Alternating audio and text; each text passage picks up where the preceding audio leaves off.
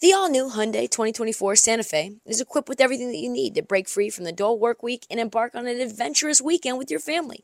The all new Hyundai Santa Fe's features, like available HTRAC all wheel drive, standard third row seating, available dual wireless charging pads, ensure that you can take on any adventure. Available HTRAC all wheel drive so you can take on the dirt trails and kick up some mud. Standard third row seating so your whole family can experience the thrill together.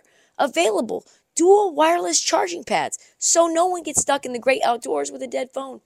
I've been so pumped to take a couple of friends with our road bikes to some of the trails nearby, and now I can bring the entire crew, my dog, and all of our gear with that third row. Learn more about the new Hyundai Santa Fe at HyundaiUSA.com. Call 562-314-4603 for complete details. Let me tell you who's doing sneakers the best in the game right now. That's New Balance. The two-way V4 featuring this groundbreaking use of technology with fresh foam. It's called Fuel Cell, creating this combination that we love of rebound and cushioning. Fresh foam offers unparalleled cushioning for maximum comfort your entire game from start to finish. The upper construction features this lightweight textile that reduces weight, which we all need, I know I do, while remaining supportive and breathable. Hard to find that combo. The two way V4 gives you the tools that you need to play at a high level. Learn more and purchase the two way V4 at newbalance.com. You're tuned in to Heat Check with Trysta Krick. On this episode of the Heat Check, I've got a special end of the year interview with, yes, Keith Smith, the one and only. I was joined by my BetMGM co host Ryan Horvath and Nick Ashew. We recorded it on a recent episode last week of BetMGM Tonight. I love Keith so much. He's a real deal insider. He works for Spotrac. Had a ton of insight, actually, on the latest from the Knicks, the latest on the Hawks, Warriors, and more importantly, right now, teams that might be sellers at the trade deadline. A lot of fun, so drop me a favor, Nick, and drop that generic ass beat.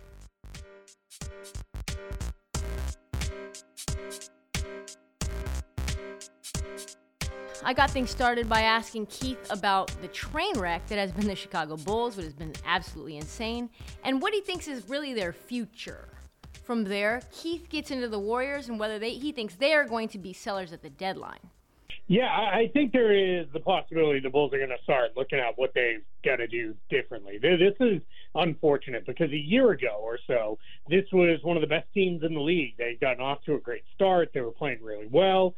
Then Lonzo Ball got hurt, and everything kind of went sideways on the Bulls. And they, they just have not been the same team without him. They struggled towards the end of last year, and they've opened this season very poorly. And, and you get a sense when you watch them, it, it's not that uh, Zach LaVine and DeMar DeRozan are playing selfishly because they're not, but there's just a lot of your turn, my turn offense. There's not a lot of cohesion. Things don't really flow. Their challenge, though, with moving on from pieces is they owe a pick to the Orlando Magic. It's only top four protected uh, this season, so you can't really bottom things all the way out, or you're just going to hand a good pick to the Magic because that's not enough protections to feel great that if you land one, two, three, or four, that you're not going to get bumped back in the in the lottery if a team moves up. So, so they, they've really got some tough decisions to make in Chicago. I'm really interested about how this has changed because last year around this time there were all these articles, Keith, about how much chemistry Demar and Zach LaVine had, and how they're very unselfish players, and you know how you know Demar wanted to play off the ball, and both of them were willing to sacrifice for each other.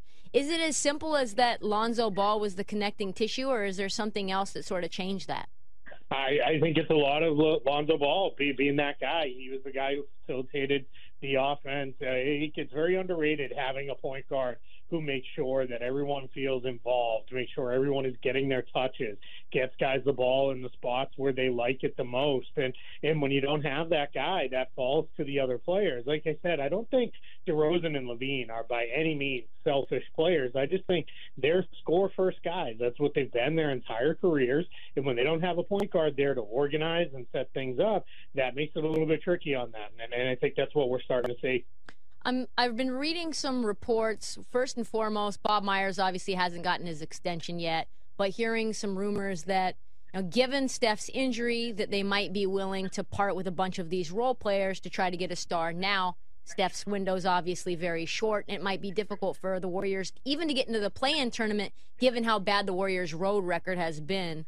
You know, what do you think happens, and, and how real, I guess, is this sort of new fear m- moving around the uh, the Warriors organization? Yeah, I think they're very much reading the league right now and saying, "Hey, the West is jam packed and it's tight, but we're not part of that top group." right now. And and I think they they know we may not get into that top four group, but they've been in the play-in tournament. They were there a couple years ago and they got knocked out. I think they know you have a bad game or two games in the play-in tournament, all of a sudden your season's over and you're not going to defend your championship in the playoffs. So I think they'd like to do what they can to try to get there. And I think part of that is going to come down to now making a decision. They have trumpeted and told everybody who wants to listen of, hey, we had our gap years when Steph was out, and we got those great draft picks, and we ended up in a spot where now we landed our guys who are going to be our bridge players, and we're going to go from our core of Curry, Green, and Thompson into this uh, Jordan Poole, James Wiseman, Jonathan Kuminga group that's going to lead us forward, and that's how we're going to stretch this into a two-decade-long window of contention. And I think they're starting to realize James Wiseman's not going to be that guy. He he just isn't for them. He may eventually blossom into being a really good player. He's very young. Young centers often take a while to figure it out in the NBA, but I think the pressure on him in Golden State is too much.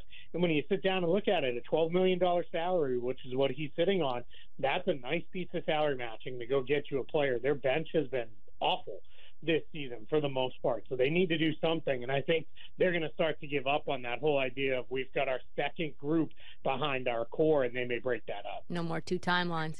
One of the most disappointing teams probably in the NBA this year has been the Miami Heat. Keith gives a fascinating look at their future, and let's just say it's not very good. Yeah, I think Miami's turned it around because they've mostly gotten healthy. They've gotten some of the guys back that have missed some time. But when you look at that roster, it's very flawed. Uh, they, they have a whole bunch of guards, a couple of wings, and one big man, and Bam Adebayo, and they don't have much else. And, and I think if they could find a way to go get another, you know, forward with some size that could come in and play alongside Butler, Lowry, and Bam, and Tyler Herro in those groups, they'd feel pretty good about that. But the challenge is they don't really have tradable contracts. Duncan Robinson has fallen way off the map. He's not even part of their rotation on most nights anymore. He only really gets in there when guys are hurt. He was out of the rotation by the end of last season. And they've got payroll concerns moving forward, too. They, they gave Herro the big deal. You've got Bam on his deal, Butler on his deal, Lowry on his deal, and you've got uh, Tyler Herro's new contract kicking in. So they're in a spot where they're going to have to really figure that out. And you got to pay Max Strus if you want to keep him around uh, next off season. So it's tough for Miami to see how they're going to get their way out of it. But it's a good, smart front office there. They may. It wouldn't surprise me if they do something to rebalance that roster a little bit. Hey, it's Kaley Cuoco for Priceline. Ready to go to your happy place for a happy price? Well, why didn't you say so? Just download the Priceline app right now and save up to 60% on hotels. So, whether it's Cousin Kevin's Kazoo concert in Kansas City, go Kevin, or Becky's Bachelorette Bash in Bermuda, you never have to miss a trip ever again. So, download the Priceline app today. Your savings are waiting. Go to your happy place for a happy price. Go to your happy price, Priceline. In this clip, Keith gives his take on two teams going in opposite directions, explaining why the New York Knicks are the hottest team in the NBA and why the Hawks are in absolute turmoil and what it might mean for coach Nate McMillan. Yeah, they're getting back to being that team they were a couple years ago when they were one of the surprises of the league and they made it to the playoffs. And that playoff series did not go well for them. And they really said, all right, we need more offense because we're, we're not there. But what they did was they traded what made them special, which was being such a good defensive team by adding a couple guys in there like Evan Fournier into their group that just weren't re- quite ready for what they needed to be uh, defensively and wasn't enough of a list on the offensive end. So what's happened now this season after some struggles to open the year, I think Tom Thibodeau basically, I'm assuming with the front office's blessing, said, I'm getting rid of the guys who don't defend. We're we're going to take those guys out of the rotation. Evan Fournier, Derrick Rose, Cam Reddish. They're all going to be out of the rotation. I'm going to go with guys who will get after it and defend and hope, you know, hey, we can win a whole bunch of games 198, and that that'll be who we'll be. That's who we are, and that's probably the best we can hope for right now. And that's starting to work. They're really playing great defense, and they're doing just enough on offense to to really turn their season around. Keith, what do you make of the rumors that there's friction between Trae Young and Nate McMillan? Uh, there was obviously some things that got leaked out to, into the media, but also there were you know rumblings that that was one of the reasons that Lloyd Pierce was fired from Atlanta, is that he and Trae didn't see eye to eye. Yeah, it feels like the old "fool me once, shame on me; fool me twice, shame on you" uh, kind of, kind of situation, or maybe I might have that backwards. But what, whatever the quote is, feel, it feels like we've been fooled twice now. Where well, once you one coach, all right, fine, a coach and a player may not get along.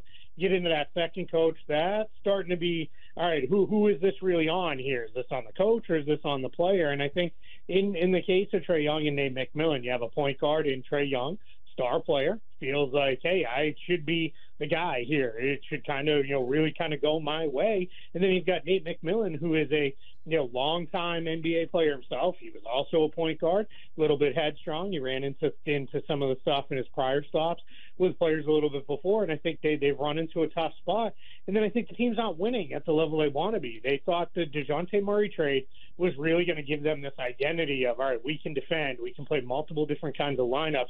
We've got two guys who can attack on the ball now and it just hasn't come to fruition. They floated around 500 all year, and that's got people, you know, kind of you know looking for all right, what is the answer here? And I think when we get in those situations, the easy answer always is we'll blame it on the coach and put it all on him. And I think Trae Young maybe bought into that a little bit too. Yeah, follow up on that. Do you think that the original hire for Nate McMillan was the was the right move, or the fact that he had all that success as an interim coach kind of forced management to make that decision? And and then secondarily, do you think John Collins finally does get moved?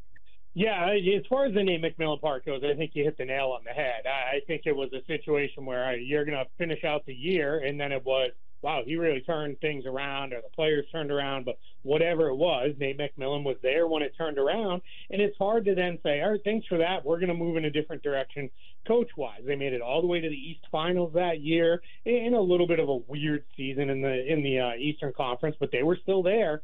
And I think what what we're looking at then was, all right, you can't move on from now. You got to give them that chance, and they get kind of backed into a corner. As for John Collins, he feels like they kind of knew. I hesitate to say new because Myles Turner and trade rumors are still floating out there, but he's just another version of Myles Turner where we hear trade rumors every single year of this guy's career, and then he never goes anywhere. But I do think there is a chance because that one seems the Turner stuff has always seemed like more teams approaching the Pacers because they like Turner. This one seems like the Hawks and John Collins very much want to separate and go their separate ways. Finally, we get into some trade deadline talk. Keith tries to figure out who possibly might be the big sellers out on the market this year. Give it a listen.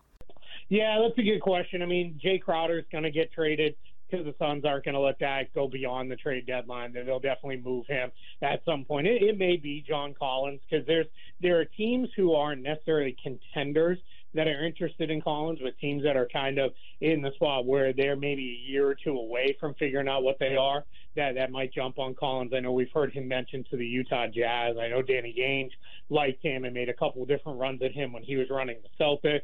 So yeah, I think we could see Collins get moved, and then there'll be some player that none of us are really thinking about now. That between now and a month and a half, when the trade deadline comes up, after we get past the holiday period, when some guy's going to look around and be like, "Yeah, this is not going the way I want it to be," he's going to let it know, be known he wants to go, and then then that's where it'll move. And I think what we may also see because this is a very weak free agent class this coming summer you're going to see some teams basically get a jump on their off season by saying, all right, we'll go get the guy. We'll have him for the rest of this year to really see what he is, figure it out, figure out how he fits with whatever we have left over.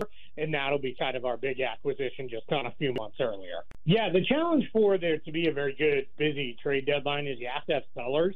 And the issue right now is some of the bad teams are naturally bad. They're, they're just young and bad. Houston, Detroit, Charlotte to some extent, uh, Orlando, who's been playing better lately, but they're still not a very good team. Oklahoma City, if they eventually fall off.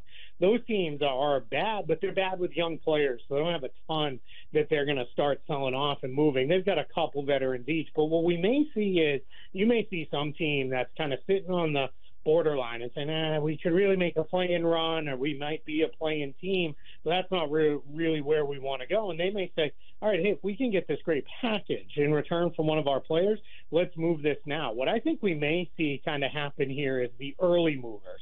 If someone makes a trade in early to mid January, a few weeks out from the trade deadline, or even a month out, that may be something we see happen here. And that does happen on occasion when the league is bunched up. But I was talking to folks around the league, and I had 10 different teams tell me, yeah, we have a chance to win the title if, if we get into the playoffs and we're healthy. And that's crazy. We're, we're never at that many teams, even, you know, this far into the season. It, we're usually down to seven, eight teams at most that kind of feel like it. And right now, everybody feels like, hey, we have a real shot at this. Last question, about 30 seconds, Keith. I want to know there's obviously a lot of information and rumors about All Stars. Do you think that uh, De'Aaron Fox is an All Star this year? I think he has a chance. He won't get voted in because that's just an impossible popularity contest for him to win. But if the Kings keep winning, it's either going to be him or Domantas Sabonis God. who gets recognized for that. Yeah. So it's going to be one of the two of them. Not and both. I think there's a chance it'll be Fox. Yeah, I don't think it'll be both because I don't think they're going to win at quite a high enough level, and I don't know that that they'll win. So what it'll probably come down to is what does the guard line look like? What does the big man line look like? Who doesn't get voted in? Where do they have to kind of fudge a position to get a guy in that maybe should be in there anyway? No, kind of go that way, especially if there's like a weird vote like last year where Andrew Wiggins got voted in. That's all that we have for the bonus episode of the Heat Check. Check back tomorrow for an all new episode. And do not forget to check out the feed for past episodes and interviews. Please follow the Heat Check across all your 2022 2023 season download, subscribe. Please tell your friends. And follow us on social at, This Heat Check and at Trysta Krick on TikTok because the Heat Check never sleeps, even on Christmas Day.